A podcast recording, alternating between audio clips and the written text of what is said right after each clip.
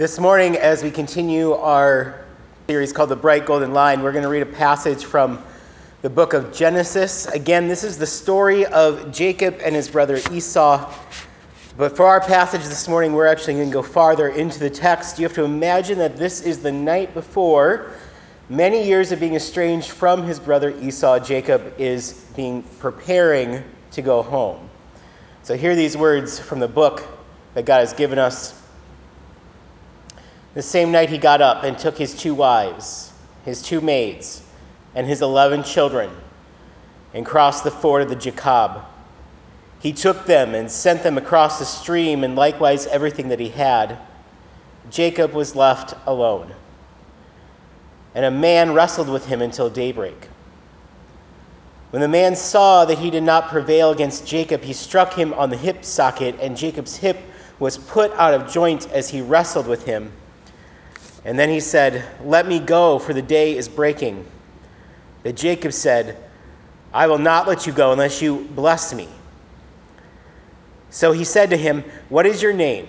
And he said, Jacob. And then the man said, You shall no longer be called Jacob, but Israel. For you have striven with God and with humans and have prevailed.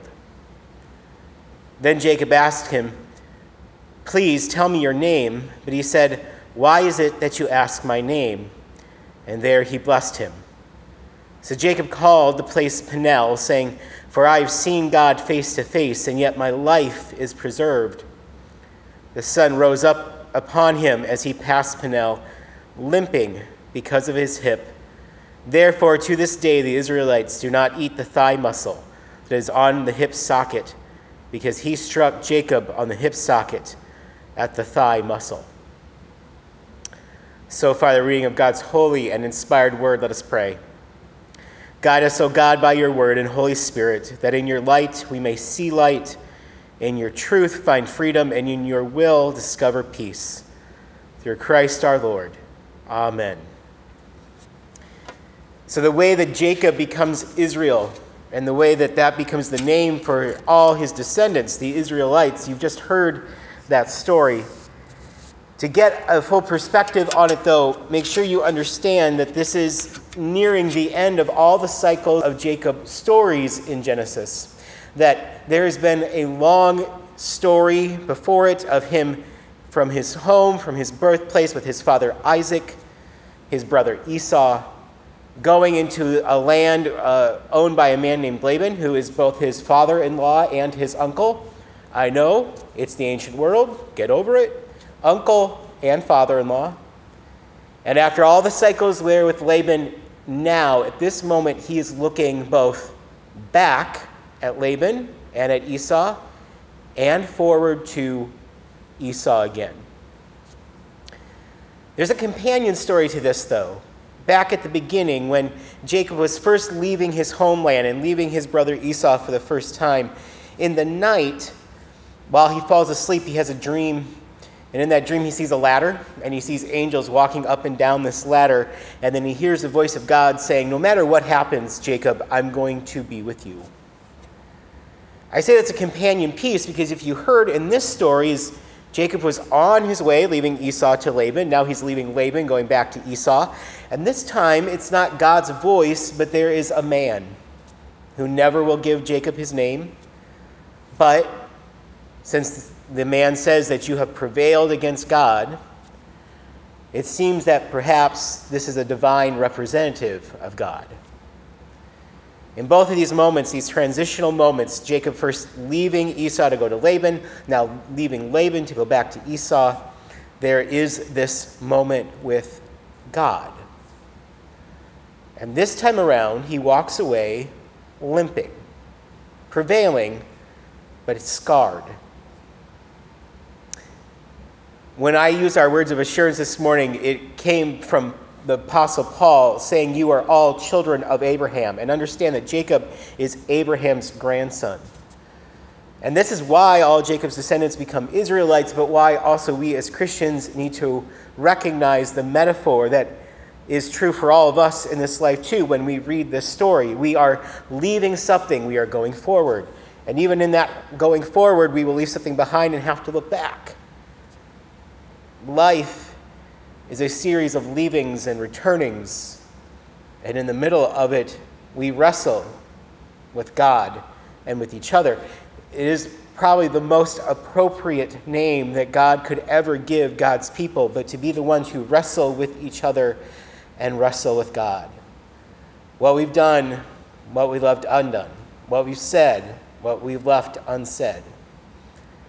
The work of sanctification in our lives, of the becoming, is living with the good and the bad of our past and trying to learn from it and to be different, to first clothe ourselves with Christ and then somehow having those clothes be our own. The bright golden line was an idea, again, that came from the 12 step programs. The idea that there are certain things you need to hold on to, that in the midst of darkness you need to see and hold on to no matter what. The person who suggested that we tell this story again saw something in this story for it. What I think is at the heart of this story, and again, it's, it's family dysfunction put on display for us to write our own stories into, to see the metaphors that exist in our own lives. But from those AA programs, those 12, 12 step programs, the one that I think matches this story very well, that we can learn something from, is step four Step four in AA goes like this Make a searching and fearless moral inventory of yourself. To tell Jacob's story and Esau's stories and Laban's story and all these other characters that happen in Genesis, to get it all in one place, I want you to imagine this night of wrestling with the man, this divine representative, as that moment when Jacob does the very scary thing, the very real thing of making a moral inventory of everything that has gone wrong in the past and now has to look forward to dealing with it. It's the only way to restore sanity in Jacob's life. It's the only way to restore sanity in our lives is to also deal with our own history. It is about resentment and confession, analysis, our own fears, our shame, our guilt. In fact, that is how the fourth step goes. I'm sure there's lots of approaches to it, but it starts with asking the question what do you resent in your life? So think about Jacob. What does he re- resent about his past at this moment when he wrestles the man? Actually, let's begin with the most recent history of Jacob's life Laban. All right, so like I said, Laban is his, both his father in law and his uncle. What happens is, is that when Jacob leaves his family the first time, when he is running away from his brother Esau, and we'll explain that in a little bit, but when he's on the run, he gets told by his mother to go to her brother named Laban. When he gets to Laban's land, he is at a well and he drinks water. And all the great love stories of the Bible happen at wells. If you didn't know that, remember it. All the great love stories in the Bible happen at the well. But Jacob is at the well drinking water, and he meets a young woman named Rachel, who happens to be Laban's daughter. So, yes, they are cousins. But he falls in love with Rachel. And so, on the run from his brother Esau, he goes to Laban. He offers and makes a deal with Laban. He says, This young woman, your daughter Rachel, I, I love her already. I will come and I will work for you for seven years.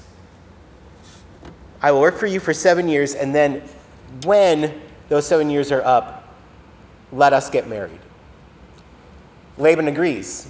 Jacob can come and work for him for seven years, and they will get married. He, Jacob and Rachel will get married at the end. Where's the resentment in Jacob for this story? Well, it's what happens next, because at the end of the seven years, after successfully doing what he said he would do, Laban pulls a fast one on him. The night of the wedding, and this is the ancient world wedding, so there isn't a ceremony per se, but there is a big feast, and everybody gets together and eats and dances and enjoys life together for a day or more. And at the end of that day, Laban has managed to get Jacob drunk.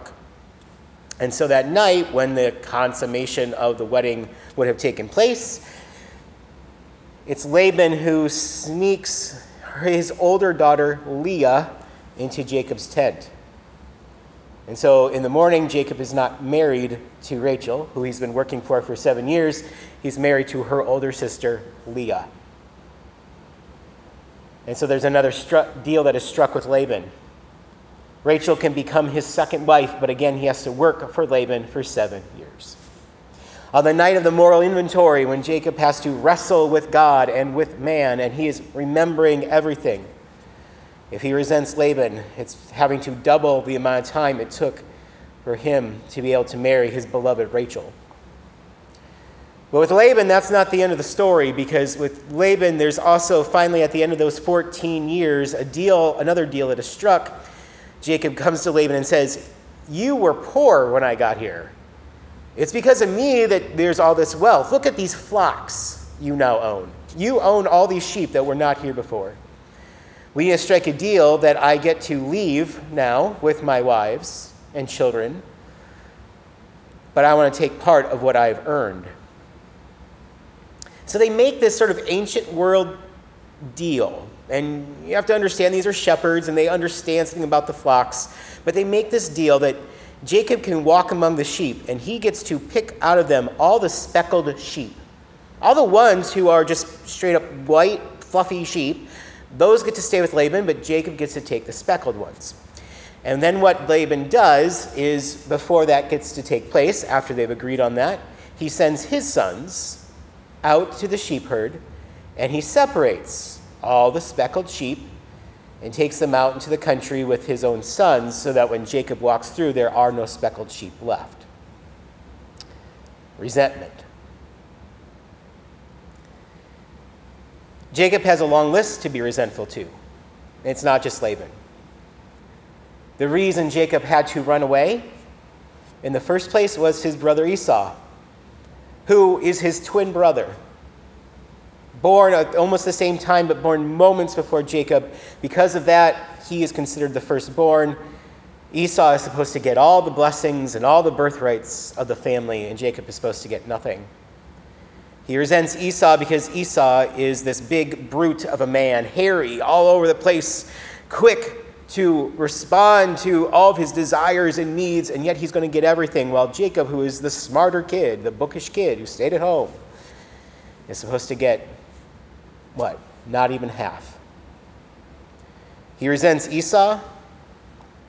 He resents his father Isaac because Esau, being the oldest and being the one who likes to go out and hunt and who likes to be the man's man of the family, his father Isaac loves Esau more. He resents his mother, Rebecca. Rebecca always loved Jacob more. But it's Rebecca and her motivations that get him thrown out of the family home. See, what happens is, is yes, there's this tension. Isaac uh, resents Esau and re- resents uh, uh Isaac and Esau but it's Rebecca's plan to steal that birthright, that first son's birthright from Esau, and the blessing that the blessing that comes with it. It's her plan. It's her pushing. Jacob followed through on Rebekah's plan. Here's what happens is there should have been a blessing before a man dies that he would give to his children. And of course, the oldest son would get the blessing of all the herds and all the cattle, the inheritance. Rebecca wants it to go to Jacob, not Esau. And so Rebecca comes to Jacob and says, Go into your father, wear Esau's clothes, put on your hands sheep wool. Esau's a really hairy guy.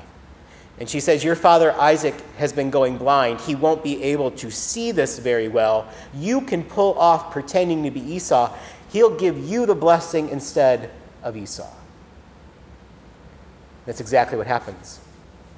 Jacob goes in, and Isaac is a little bit blind now, and he wants to give Esau the blessing. He hears the voice. He thinks, he goes, That sounds like Jacob, come closer. Jacob, come closer. And Isaac smells him. Oh, you smell like Esau. Then he takes his hand and goes, Oh, you've got hair on your hands like Esau. And so he blesses him, he gives him everything. When Esau comes home, goes and visits Jacob, finds out what's happened, this is why Jacob has to run. He has just stolen everything from Esau. So, yes, Jacob resents his mother. And if for no other reason that Jacob has to go on the run, Rebecca doesn't go with him. Rebecca sets all this stuff in motion, and it's Jacob who pays for it. And by the way, by running away, even though he got the blessing, he got nothing of what Rebecca thought he would get. Jacob has a lot to resent. All the people in his lives, in his life, are the people who have also helped ruin his life and make it harder. Even his wives, Leah and Rachel, two sisters, guess how well that goes when two sisters are married to the same man? They don't get along very well anywhere in the story. Poor Jacob, right? Step four, that make a fearless moral inventory of ourselves, does start with our resentments, in places where we think that we've been wronged. So Jacob stands there wrestling the man in the night, and all those memories are there. When he has to walk away from Laban, go home to Esau, sure. Every hurt that he's ever carried with him, I'm sure, is right there in that wrestling. But you know, step four is not just about naming how everyone else has harmed you. The next step after you've named that, and this is where it gets harder, this is why step four is one of the hardest steps in AA. The next question Jacob has to answer is What have you done to contribute to these stories? See the wrestling? If we can spend our lives just blaming someone else for everything that goes wrong, there's no wrestling in that. But the wrestling comes from recognizing that we were active participants in our whole life the whole time. Jacob resents Laban. Jacob got drunk. That's how Laban was able to sneak Leah into his tent instead of Rachel. That's what led to seven more years. Sure, Laban tried to get all the, the speckled sheep out of the herd, but you know what? Jacob had it figured out. He knew Laban. He knew Laban was going to be up to something. You, so, you know what he did? What I'm about to describe is some really bad genetics, okay? We know this is not really how this works. But Jacob went to the flock, and what he did was he watered them, meaning he brought them to the water troughs.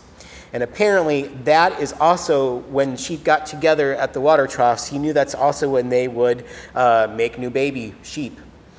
And so he does this ancient world thing where he would he's put a, a kind of a stick in the ground, and they believed or thought uh, that if this happened, if the procreation happened in the midst of this particular setup, that all the sheep who would be born would be speckled and not pure white.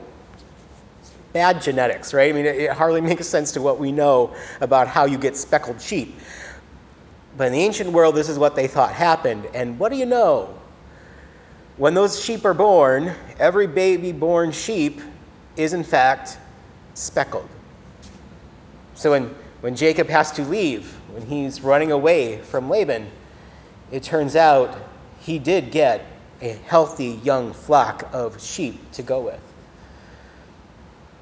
It also means, though, by playing this game against Laban, who was playing a game with him, but by playing this game, you know what happens next? Jacob is running away again.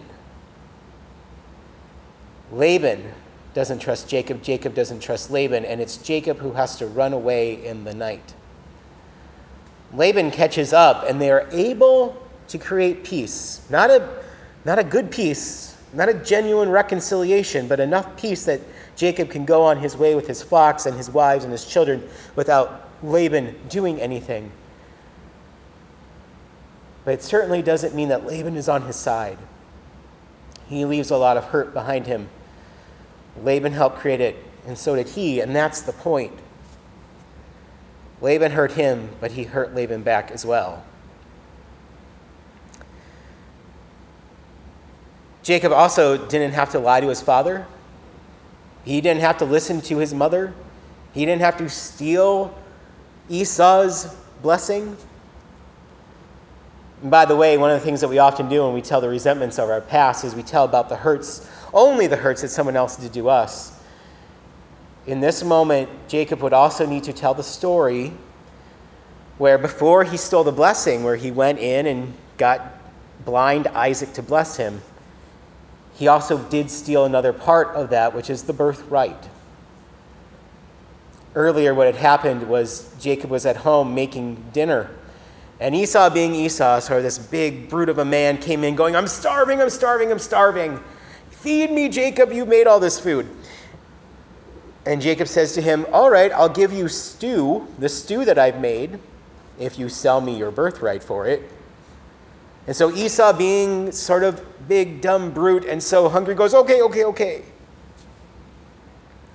The resentment with Esau and his brother and his mother did not start when Rebekah got Jacob to steal the blessing.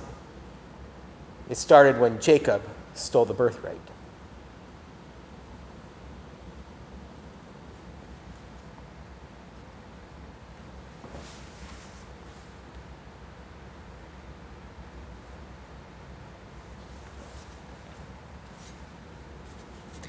The next question you have to ask in the midst of recognizing not only that you've been hurt, but that other people have hurt, you have been the one who has done the hurting, is to recognize that question how is that working for you?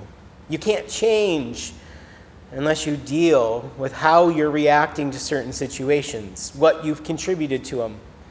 So you can name the hurt, you've got to name yourself, and you've got to see what's right and wrong about your behavior.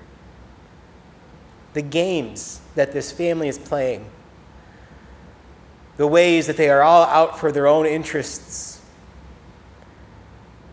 If there's one thing you need to notice about the story of Jacob wrestling the man in the night, it comes from this line.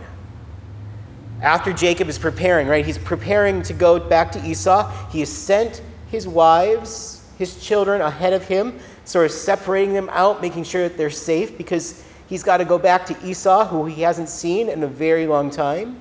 He's managed to get away from Laban, but he doesn't know what Esau what's going to come in the morning with Esau.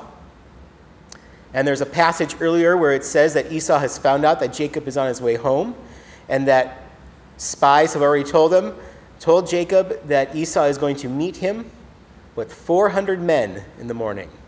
So, yes, he gets rid of his wives, he gets rid of his children, he sends them off to a safe place. But here's the line in all these games and all this preparation, all these ways people are watching out for themselves, Jacob was left alone. When you look back and you look forward to the people who have hurt you and to the people that you have hurt, when you take a moral inventory of what they've done wrong and what you've contributed to it, the story is the same for all of us. We're alone. In every dysfunctional family, in every hurt that's never healed, in every unnamed thing that we don't take responsibility for ourselves, what ends up happening when that happens over and over and over again with everyone in our lives is that line Jacob was left alone. In the wrestling with the man of that night, that is what he is wrestling with. He's even doing the right thing to protect his wives and children, but that does not mean that anybody is by his side. It's not Esau, it's not Isaac, it's not Rebekah, it's not Laban. He's alone. And cycles repeat. Remember when we did Joseph a couple weeks ago, I did the sermon on, on Jacob or on Joseph. Remember who his dad is? It's Jacob. After what happens with Esau, what comes next in the story, then we move on to Joseph. And the cycles repeat. Brothers who don't get along, brothers who hurt each other, people who resent each other. Take a moral inventory of yourself. I'd like to tell you that in the story of Jacob and Esau, the next thing that happens, I'm not going to tell you that. I'm going to save it for a future story, for a future sermon.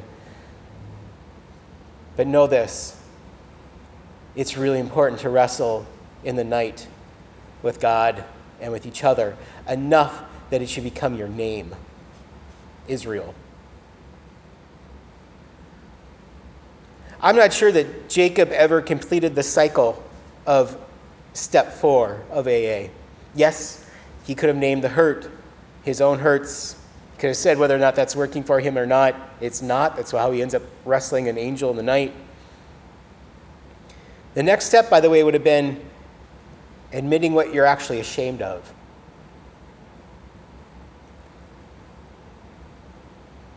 I wish the story of Esau and Jacob reuniting could authentically be told as Jacob doing something about what he's ashamed of.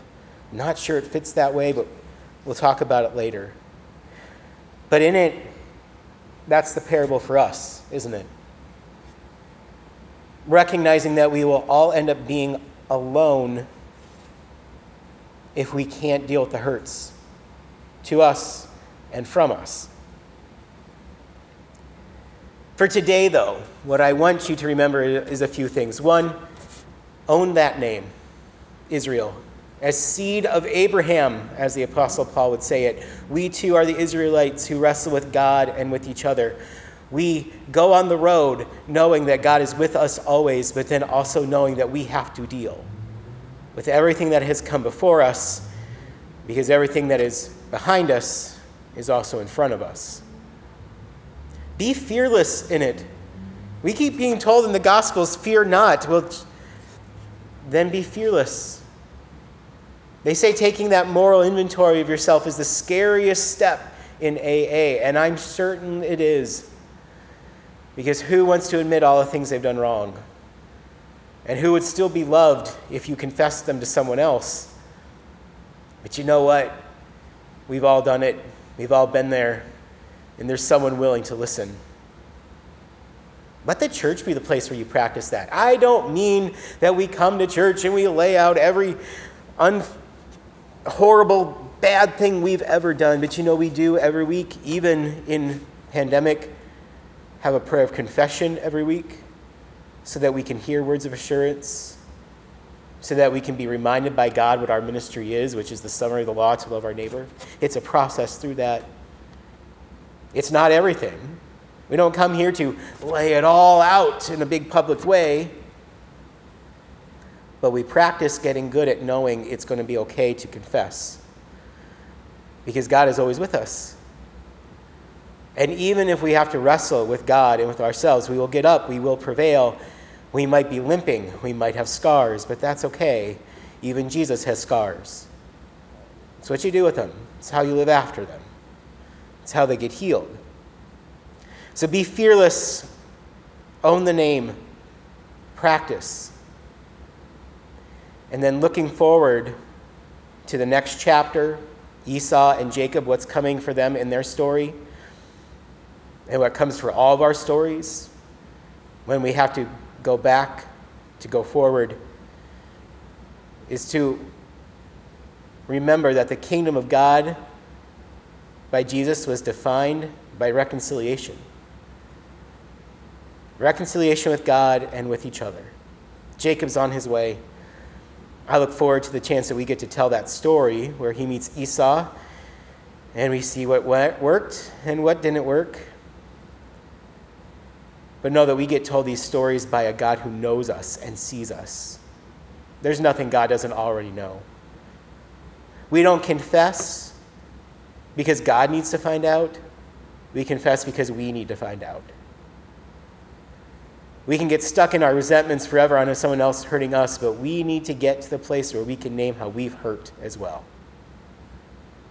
It's the only way to restore sanity. So keep that as a bright golden line. Be proud of the name Israel. Be fearless in your confession. Allow the church to be the place that helps you do it and set an eye towards a future called the kingdom of God, where you will be reconciled with God and with each other, even if you walk away limping. Let us pray. Grant us, O Lord God, a vision of your world as your love would have it. A world where the weak are protected and none go hungry or suffer under poverty. A world where the sick are made well and the sorrowful find comfort. A world where the riches of creation are shared and everyone can enjoy them. a world where different races and cultures live in harmony and mutual respect, a world where peace is built with justice and justice is guided by love, a world where shalom is defined by kindness and where kindness demands shalom. Give us the inspiration and courage to follow your Spirit into the here and now for the sake of the eternal, where we joyfully and gratefully accept the invitation into your kingdom as it has already come and into the kingdom as it has yet to come. Through Jesus Christ our Lord. Amen. And so, if anyone is in Christ, they are a new creation. Everything old has passed away, everything has become new. All this is from God who reconciles us to himself through Christ and has given us a ministry of reconciliation. For in him we live and move and have our being. And may the God of hope fill you with all joy and peace in believing, so that by the power of the Holy Spirit you may abound in hope. In the name of the Father, and the Son, and the Holy Spirit, amen, and go in peace.